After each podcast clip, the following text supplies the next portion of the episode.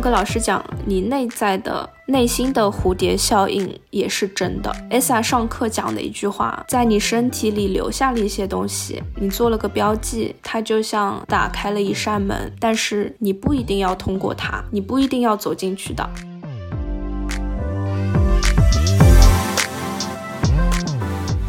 我第一年接触做茶的过程中，就闻到那个茶香，我觉得我浑身的细胞都活起来的这种感觉。这个描述是一点都不夸张的，因为它实在太香了。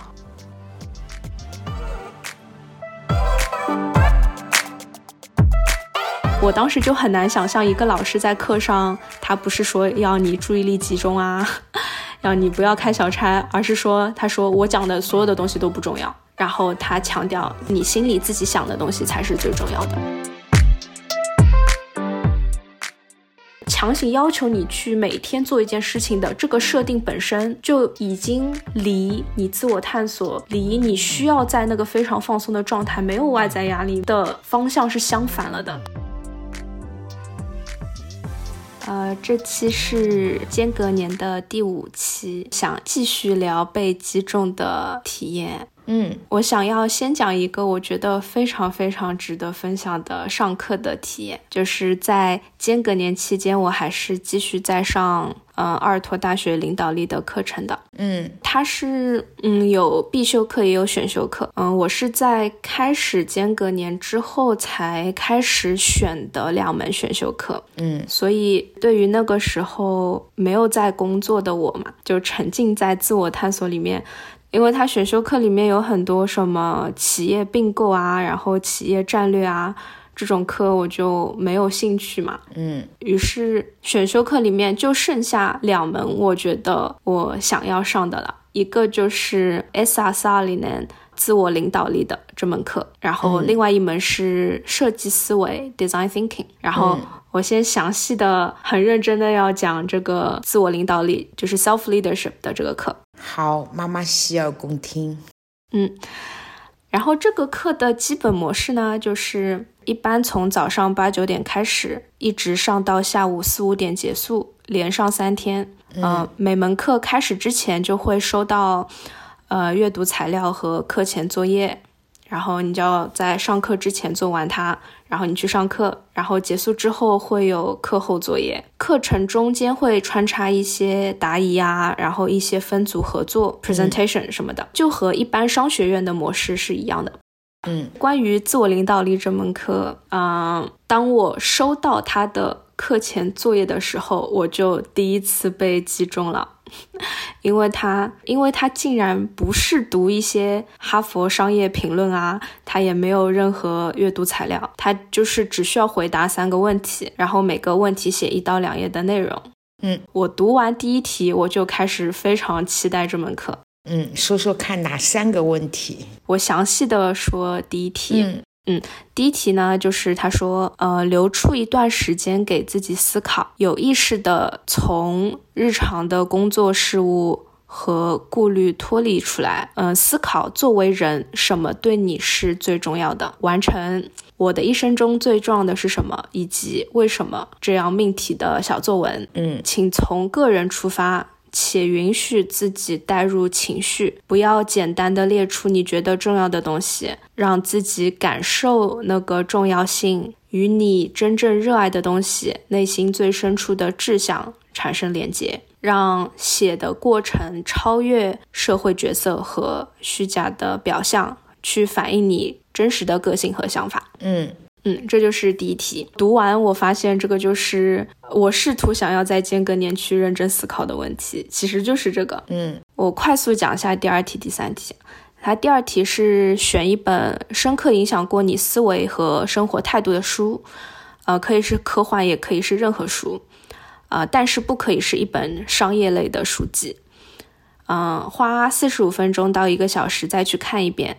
有意识的，他又要说有意识的远离你的日常挑战和顾虑，然后用这本书作为一个工具来反省一下你的生活和态度，嗯，然后写下你现在在看了这本书之后的想法和收获，然后和你之前看的时候的区别是什么？这是第二题，嗯，第三题是。找一个你觉得有趣的这个 TED 演讲，嗯然后演讲者的观点、方法、他的个性或者价值观给你带来一些什么新的可能性，并且如果这个演讲者是你亲近的朋友或者是导师，嗯，你们可以经常讨论生活或者生命的命题，你将会如何成长？这是第三个问题。嗯，妈妈很想知道你的答案。你这个三篇的小作文是怎么写的？我拿到这个作业之后，我就觉得第二题跟第三题就还好回答。嗯第一题就是觉得还没想好，于是我就就一直没有开始写这个作业，然后一直等到截止日期快到了的前一天晚上，开始就必须要开始写这个作业了。其实开始写了，我也没有想好这个答案到底是什么，所以我写写写，发现我好像是在回顾我过去的生活，嗯我之前工作啊，然后开始间隔年的一些思考，最后好像也就写了点东西出来。但是写完这个作业，我也不觉得它是一个我很满意的答案，好像回答了就是你觉得人生最重要的是什么。但是那个时候，一个是我也就是必须得把这个作业交了嘛，还有就是我觉得人是流动的嘛，就是感觉那个时候的我。这个就是我可以写出来最好的答案了。嗯，嗯，在写的当时，你还是觉得满意的，对吗？就没有我写我写的还是不满意的，但是我也写不出更满意的了，在那一天里面。嗯不过我现在对这个问题是有一个我现在满意的答案的，那很好啊。这个后面再说，先不剧透。嗯，好，好，然后就开始要上课了。就是它这个课程的设定是非常非常不传统，嗯。至少说跟我过去接收的芬兰教育是很不一样的。嗯。因为是疫情，所以我们所有都是远程上课，就所有的都是在 Zoom 上进行的。嗯一上来，那个助教就说这门课是有一些规定的，这些规定是啊、呃首先是学生在上课期间是不允许做任何评论的。第二点，公平起见，老师也是不会点人回答问题的。嗯然后他还说了。呃，第三点，在这个课的过程中，也不会有任何额外的小组合作或者是额外的任务作业。嗯然后我就开始觉得 有点奇怪，因为通常的课它其实是非常鼓励你去交流的嘛，但是这个课感觉好像就是不鼓励你做这件事情，而且就会觉得已经是远程上课了。你已经是透过一个屏幕在看老师上课，而且老师还不跟你做交流，你也不允许评论，那感觉这跟放录像没有什么区别啊，反正你们也不会有交流。他后面就解释了，区别在于他需要去感知能量来决定讲什么内容以及讲到什么程度。嗯他的原话是说，human can sense，他说人类是有感知能力的，所以他尽管是这样子的设定，但是他告诉你这不是一个录像。嗯然后我一开始听到这个课程的设定，我也就是觉得这个老教授可能是不喜欢被打断的那种，他喜欢按照自己的节奏讲。嗯我知道，就是通常芬兰学校不是这样，但是我之前去交换，就在奥地利的时候，其实他上课就比较是这种感觉，老师跟学生是有明显的等级区别的。大教室老师就是在讲台上，他讲他的，然后学生就乖乖的在下面坐着听，嗯，就感觉也是有这种教学风格的。不过后来。我就叫他 Esa 吧，就是这个教授叫 Esa，然后 Esa 就开始上课了。他是一个就是六十多岁，快七十岁的老爷爷了。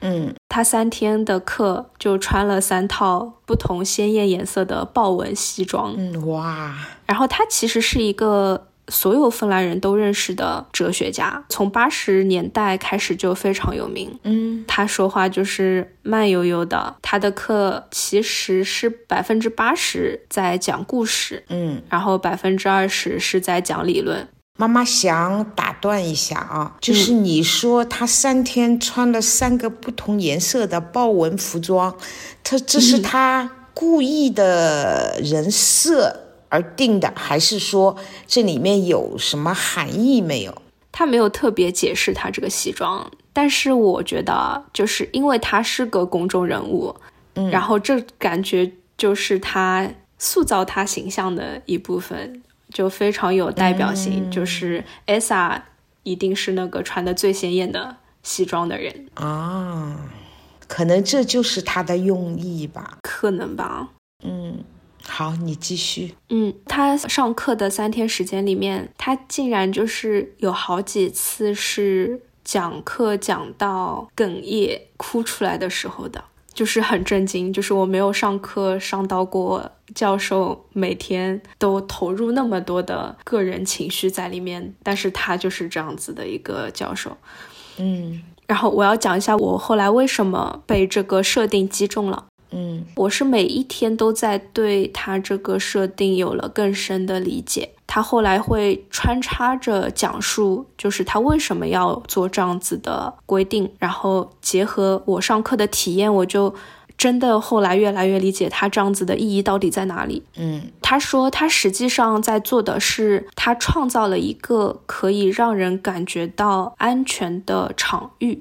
嗯。能够允许大家在心里做自我推理跟思考。嗯，他这样子的设定，上课没有任何的任务，不需要向任何人去证明你自己。嗯，然后 S R 每天都会强调几次，他说我在这里讲的东西不重要，你自己心里出现的想法被引发的思考更加重要。他一直强调就是你主观的东西。那部分你被隐藏起来内心的声音，它是最最主要的。它可能就是结合 Esa 上课讲的标识性的引导性的想法，嗯，结合你心里的声音去共同创造出来的东西，那个是最重要的。所以我当时就很难想象一个老师在课上，他不是说要你注意力集中啊，嗯，让你不要开小差，而是说他说我讲的所有的东西都不重要，然后他强调你心里自己想的东西才是最重要的。而且他会不停的重复跟强调这件事情，每天都会强调好几次。他不断的提醒你，让你的心里去思考。嗯，他强调就是我们这个场域是一个允许你安静思考价值观和考虑道德问题的地方，而且你又不需要表明立场。嗯，你可以彻底的自己思考，他不会以任何的。形式产生任何尴尬的场景，所以他还说，他觉得他的这门课是线上上，就是我们这种远程上不见面，比线下上效果更好的。嗯，就是如果是线下的课程，你一定是会在潜意识被影响，一定是想要符合那种可被社会所接受和喜欢的样子。就是比如说，你大家在商学院上课，你下课的休息十五分钟期间，你是不是一定要开始去跟你的同学 social 啊？比如说是对一个内向的人来说，这其实是一件不舒服的事情。但是在商学的场景下，你通常你不跟别人做交流，你去上商学院，你不去社交，感觉是一个不被接受的事情。嗯，但是如果是线下的课程，你就没有这样子外在的框架定在那边。他说，呃，你在家里的状态是最最真实、最最放松的。嗯，所以你在这个样子的情况下，你会更容易的有自己真实的想法。他说：“当然，你也可能会更加情绪化。我觉得这也可能是他 为什么多次抽泣的原因，因为他在他的家里。他说这不是你可以控制的事情，嗯，然后你可以允许他，允许你自己有这种情绪。这些所有刚刚讲都是他对为什么要不允许学生做任何评论，他也不给你提问题，然后你也没有课堂作业，这些所有的事情做了一个解释。”嗯，其实非常有道理。它让你在一个有限的空间里面很放松的，然后不受任何人干扰。哇，我其实这种课程妈妈也会很也会很感兴趣的。我听你说，我就很感兴趣。嗯，这种其实太太另类了，太超前了。其实他也是说，看这个老师。对于你在教的是什么东西的理解，妈妈觉得他的这种方式就是非常好的。其实他在教学的同时，给你营造了一个让你更好的去理解这个课程的空间。嗯，很超前。这个老爷爷的上课的体验是非常非常，就是很深刻的影响了我的。嗯，而且在你人生的最需要这样的影响的时候，你接触了这门课程，对吧？这是一个很很神奇，对，很恰到好处的一个时间节点。嗯，是的，所以这门课解决了我非常多的问题。对呀，你运气好好哦。就特别是以他讲的这种方式，比如说他讲的一个，也是他其中的一次强调，他说你上阿尔托的其他的课。你可能开一下小差，内容上跟不上了，你可能有一个知识点没有听到，没有理解，然后这个时候你你可能下课你去问问同学，问问老师，嗯，看看课堂笔记，然后再想办法跟上来。但是他说，在他的这门课上，他的原话是你你是不可能 be off track，就是你不可能不在这条轨道上的。他说，因为这就是你的人生。他说，because it's your it's your life。嗯，其实妈妈在很认真的听你说这个，也在想象说你的这种线上教育，然后你老师的各种设定，然后会说，如果是我的话，就是说会对当时的我产生什么影响？我听得很认真。其实你无意中说的这些，已经引起了我的某些思考。嗯，听到现在，妈妈最想说的。其实就是在这么一个特定的时候，你能遇上这么一门课程，又是恰到好处的影响到了你。其实这何其幸运！嗯，那我继续讲。好，你继续。然后这个是我后来准备要讲这个播客，再回去看了一下我的笔记，然后我又发现一些新的东西。我现在在看，又觉得。的确是这样的。他当时课上有说，他说，呃，妈妈有听过蝴蝶效应。嗯嗯，那个老师讲，你内在的内心的蝴蝶效应也是真的。嗯，Esa 上课讲的一句话，他可能在你身体里留下了一些东西，你做了个标记，它就像打开了一扇门，但是你不一定要通过它，你不一定要走进去的。嗯。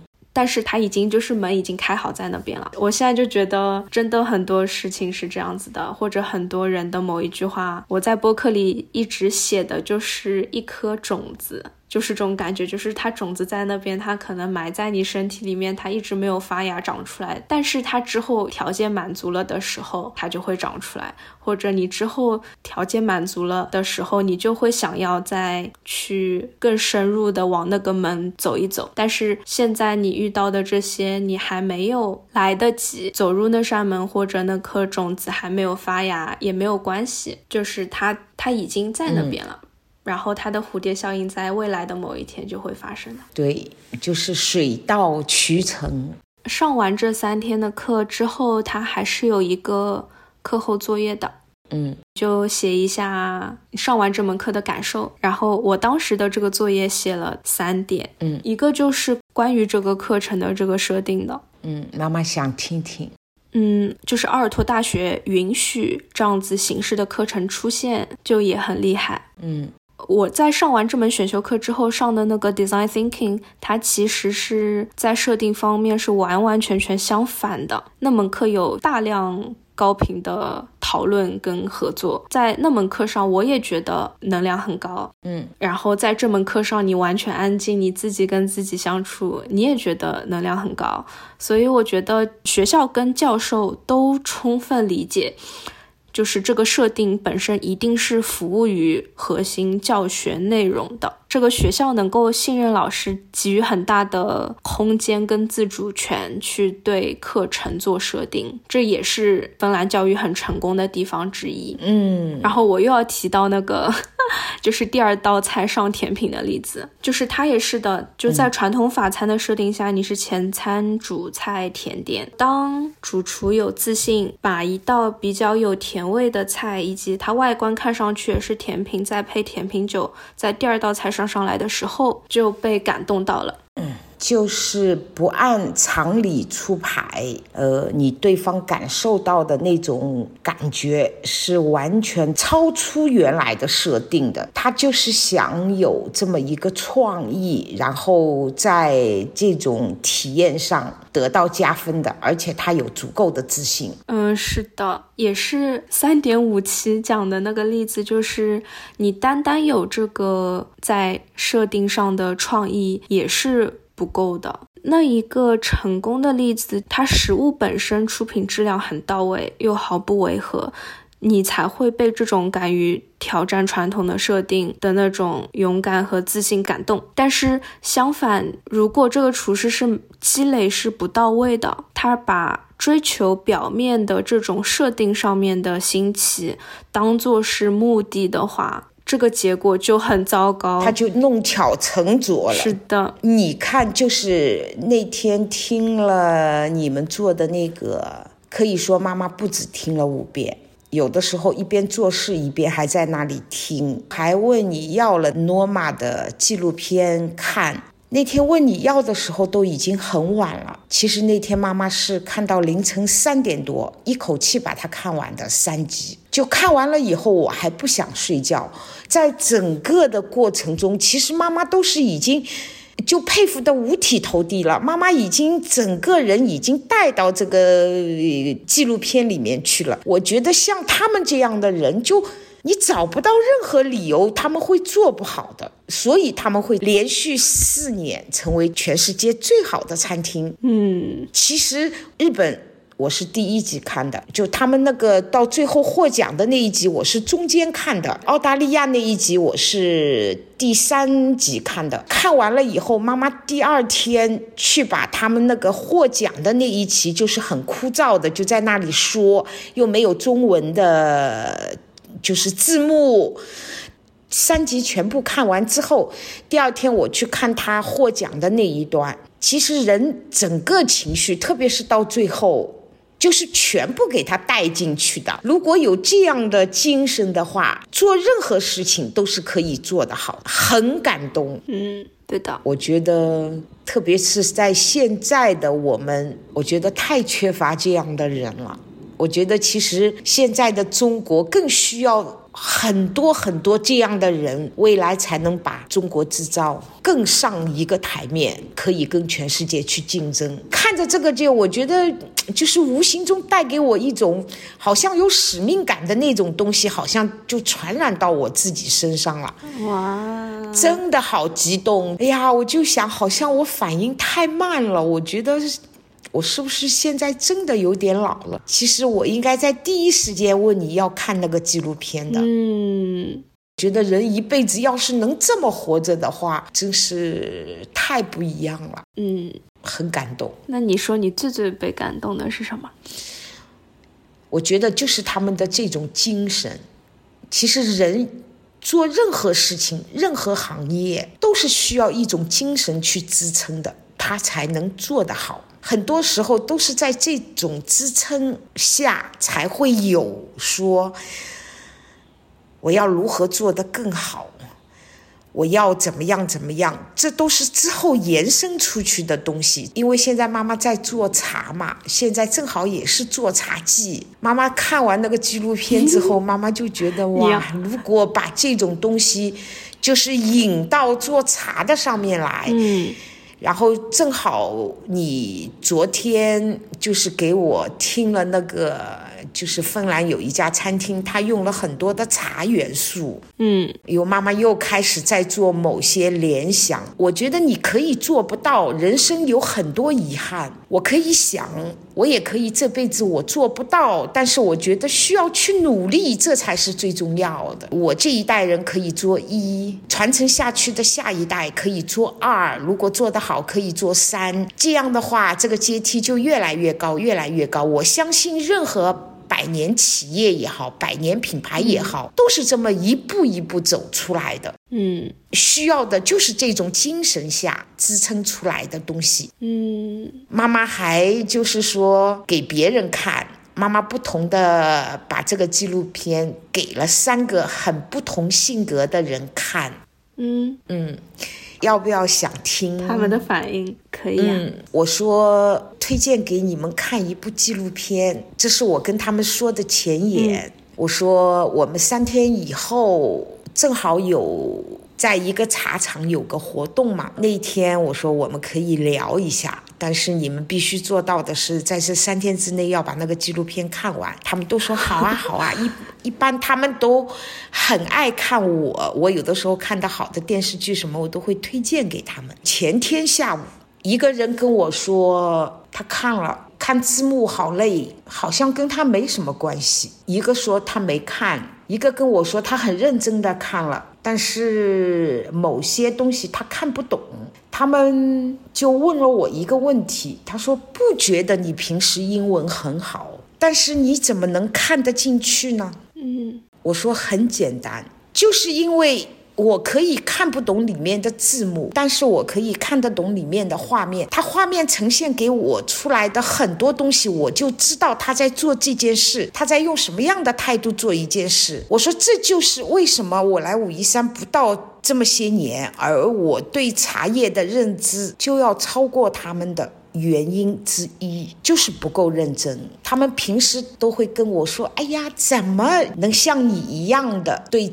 这件事情能够这么感兴趣，很简单啊！你首先要让自己安静下来，嗯，然后去专注于这件你既感兴趣又很觉得这个里面的道道是很深奥的，然后你慢慢试着走进去。就像你老师跟你说的，那扇门是开着的，什么时候走进去就看你自己了。然后对于妈妈来说，妈妈可能是一个比较好学、比较会做一些思考的人。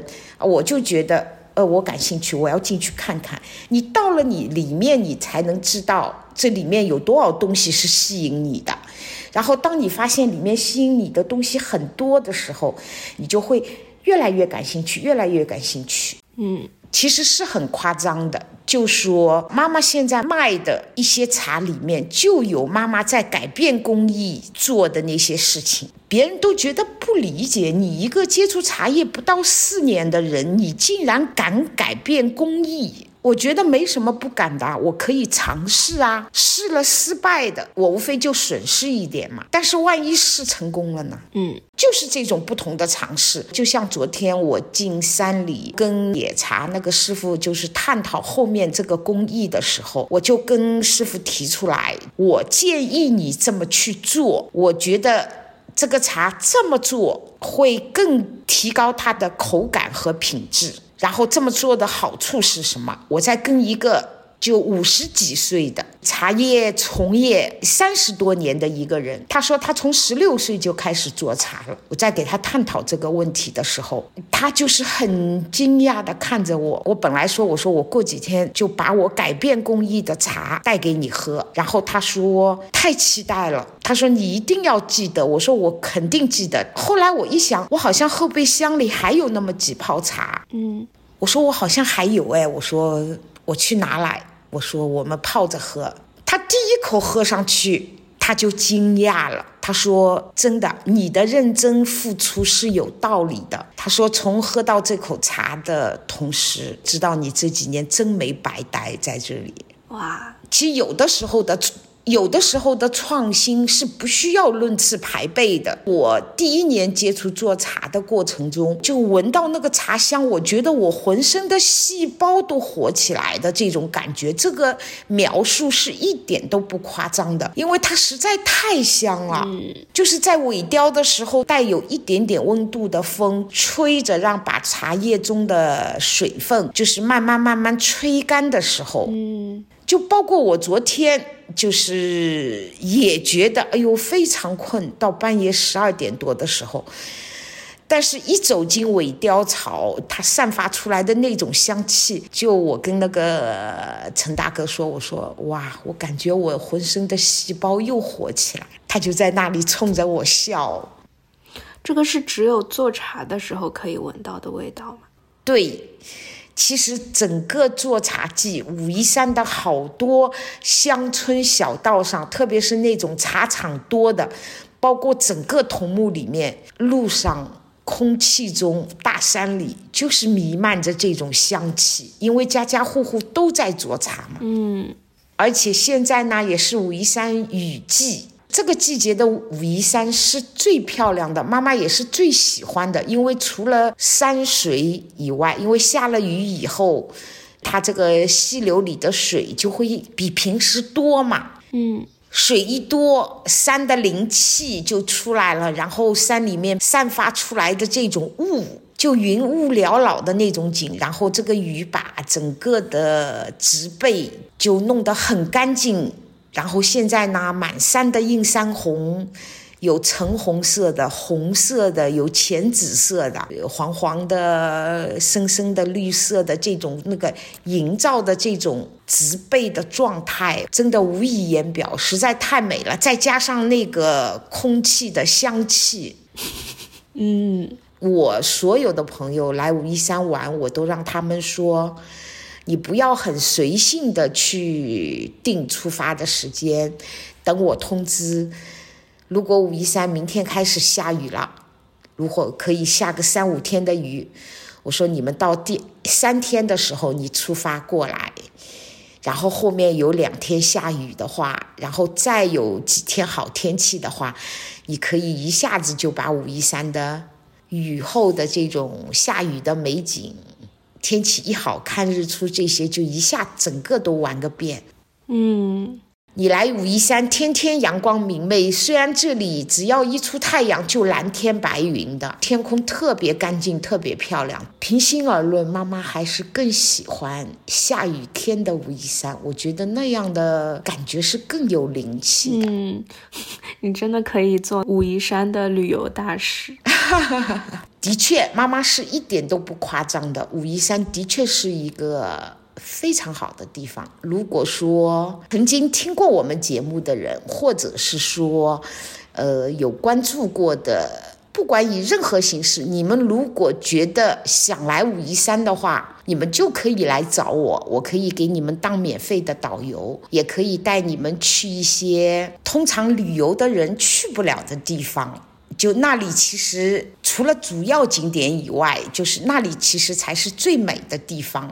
可以带你们去户外喝茶什么的，我说到做到，不用客气。好羡慕啊！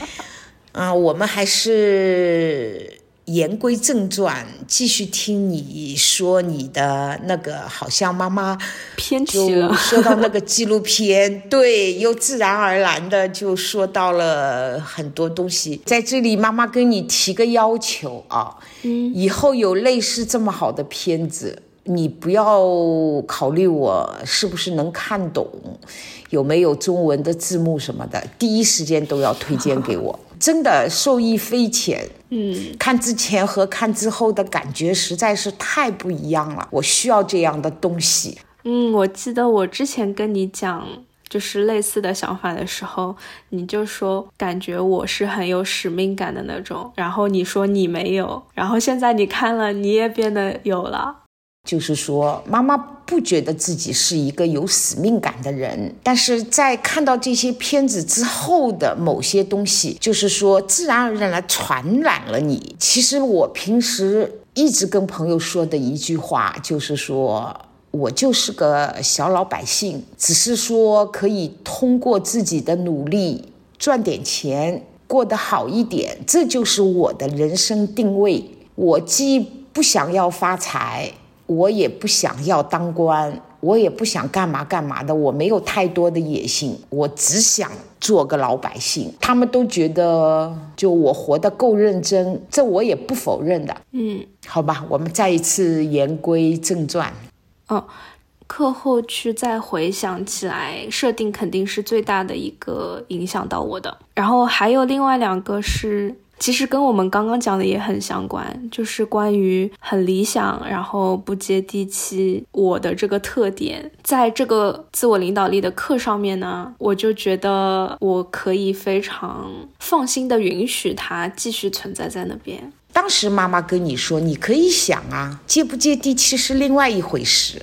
嗯，但是我跟你讲的那个时候已经是后面了，在我上这个课后面哦，他上课正好有提到这一部分，然后他又正好跟我当时思考的东西相关。当时是在黑板上就画了一个图，他就是横的这样子画了一条线，然后他就说这个是。你日常生活的天花板，然后它下面就是你每天日常的生活和日常你要做的各种事物。他还写了一个 candies，就是糖果。我们作为人，你在日常生活中，它就是你做一些事情。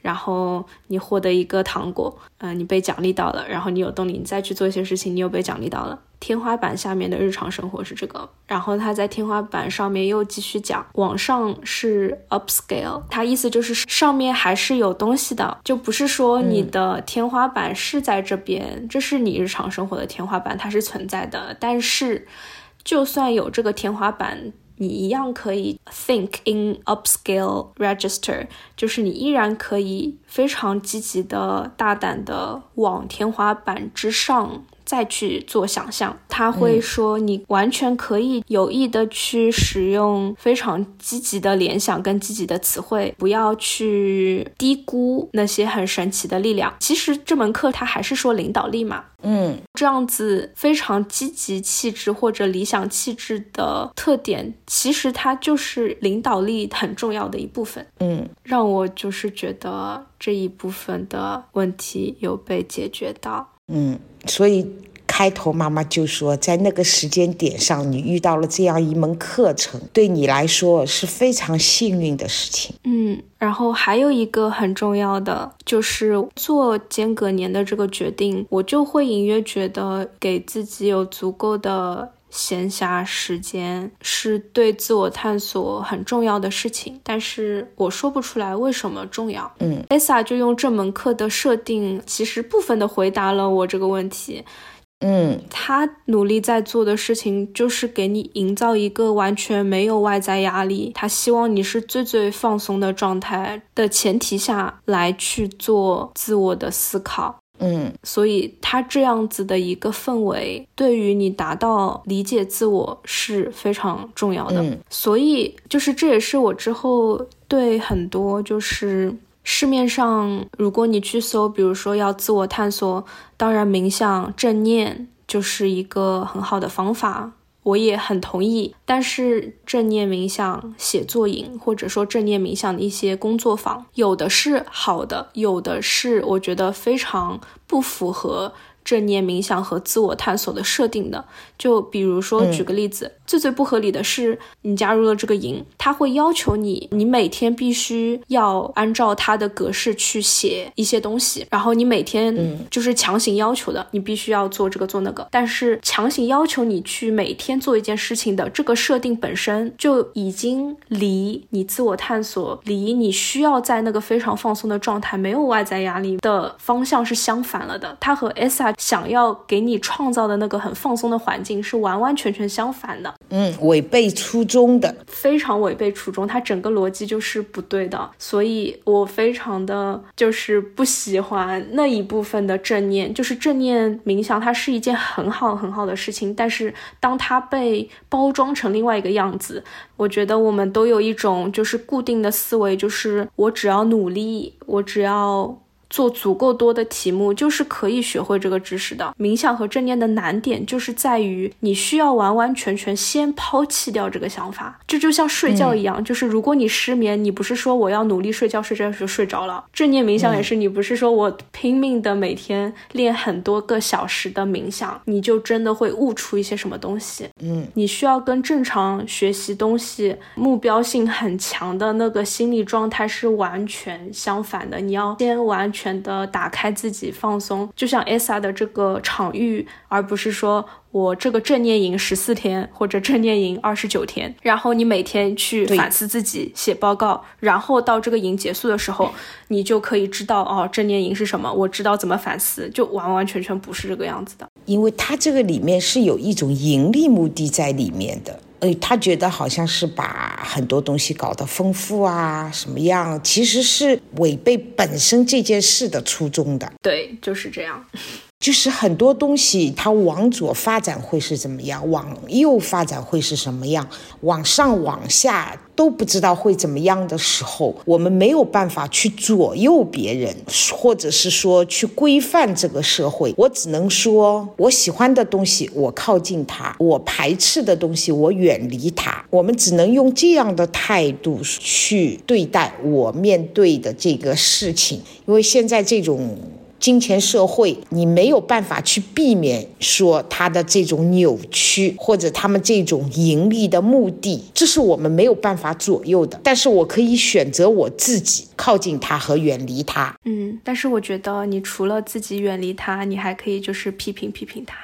其实你身上有很多东西跟妈妈有相像，因为你毕竟是我亲生女儿，对吧？身上有我遗传的因子，但是你身上有很多东西也是妈妈所不具备的。或许你会去批评这件事情，而对于妈妈来说，我不会做任何评价。因为我太知道我的评论、我的批评或者我的表扬，对整个世界也好、社会也好、周围的环境也好，起到任何一点点变化的，不会。这也许是我俩年龄上的差异，对本身这件事物的理解会产生这样的差距。所以我一直说，我是一个没有使命感的人，我肩上担不起那么大的责任，我会选择老老实实的做个老百姓。嗯，我相信你所处的环境也会慢慢造就你本身这种慢慢的改变，而这种改变到底是更具责任感，或者是像妈妈现在这样，对很多事情都是说觉得我无能为力，这现在都不好说。其实人在一年一年长大，一年一年老去的。同时，多多少少都是有改变的。对，我觉得我这一部分以前也是没有的，这很正常，这才是长大的心路历程。嗯，好，那我差不多讲完了。这门课的课前作业、课上艾莎讲的内容，包括课后反思的那一个作业，它一起结合起来，就是经历了一次非常完整的学习过程。嗯，我本来对这门课的期待就很高了，就因为收到作业之后，然后上完课就是依然觉得满分，非常的戳中我。然后我记得我上完这个课呢，因为我太激动了。嗯，我还给你写了一封信。嗯，我准备说，我还去回头看了一下那封信，最后还蛮惊讶的，我竟然写了这个特殊设定的本身就很像我理解的茶的背后的东西。嗯，然后我没有做更多的阐述，那个东西是什么？嗯，我想问你，看到那个信，或者说你现在在看到这我写的这句话，你能够理解吗？信上的很细节的内容，我现在不能够说我记得很清楚，因为你没写给我的信，妈妈都把它打印出来的，然后放在一个漂亮的文件袋里，因为我觉得这是一份礼物。嗯，啊，妈妈是把它等于是像珍藏一样的，我可以把那个去取出来，我看一下那一段是怎么描述的，然后我再给你回答，好吗？嗯。是妈妈去把你那个信的内容那一段看了一遍，是和那个艾莎预设的那种课堂的境遇很相像。嗯，然后其实喝茶吧，它可以是一个很简单的、门槛很低的事情，它又可以是一个很具有仪式感的，然后又是很隆重的事情。就是看你自己的需求了。就艾莎设定的这个课堂的感觉，就像妈妈平时自己一个人喝茶的那种感觉，我觉得超级像。喝茶就是让你放松，然后你细细的去想一些这个口感啊，试图了解它。不过当时我看到信的时候，我没有这个感觉。就是没有去做这么多的联想，嗯，现在聊完有这个联系起来了。哎，对，艾莎教授的这种课堂预设，其实他已经到了一个非常高的境界，他跟茶真的有互通的。